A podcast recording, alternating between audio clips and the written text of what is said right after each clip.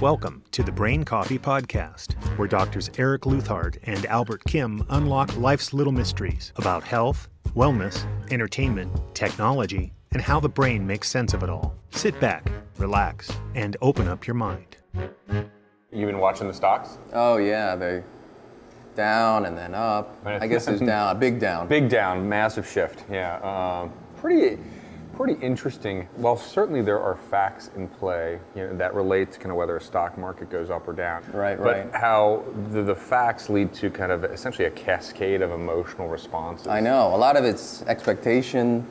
I mean, in some sense, it's kind of like the emotions you get when you're gambling or something like that. You Yeah, know?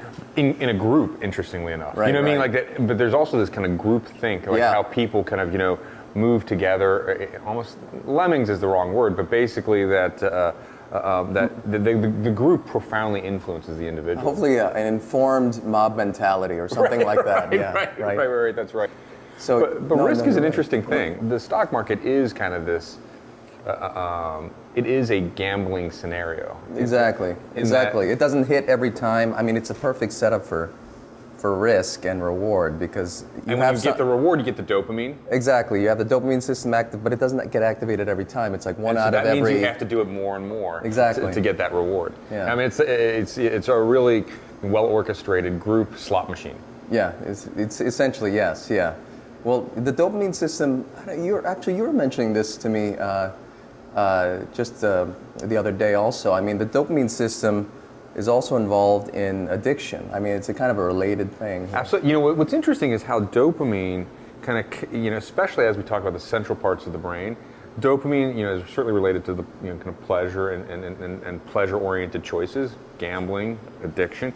But it's all, I mean, dopamine is you know, related to movement, right? You know, Right, like, right. Uh, and it really is this central kind of, you know, kind of, you know, thing that controls the initiation of choices and movement.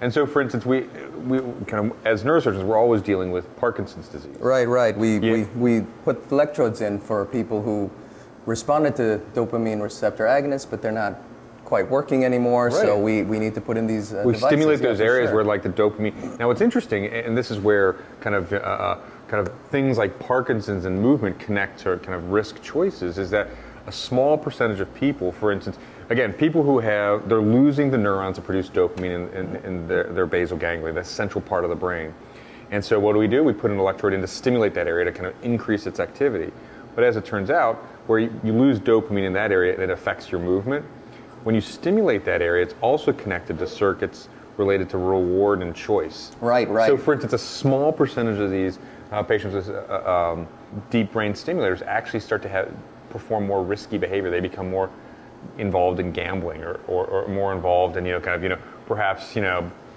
choices that they would not have I see, normally I made see. in- you know in the future. you know like. Uh, That's interesting. But you know, on, on the flip side, it's the same circuit that rewards you for doing, for achievement, for getting right. something done. Right, right. so, other people are also thinking about uh, such devices to. Uh, to promote good choices or you know better learning and memory and things like Yeah, that. Yeah, right. Dopamine is kind of what drives us in, the, in, in, directions, right? You know, it's, Yeah, it's, right. it's our internal reward for stuff, and that can be either bad, meaning like crystal meth, or kind of the, the hit from a slot machine, you know, or it can be for uh, uh, getting across the finish line with uh, uh, uh, when you're running a marathon. Right, right. So I wonder if you took the dopamine levels of everyone involved in the stock market over the last week, if you'd see this sort of, you know, I mean, as, as things go down, I mean, probably the dopamine circuits going, um, you know, leveling, leveling off, going down, but then you see people who want to take the risk. Prices are low, Right, right, right. And there's a spike in dopamine. Would dopamine predict or uh, uh, or follow the market?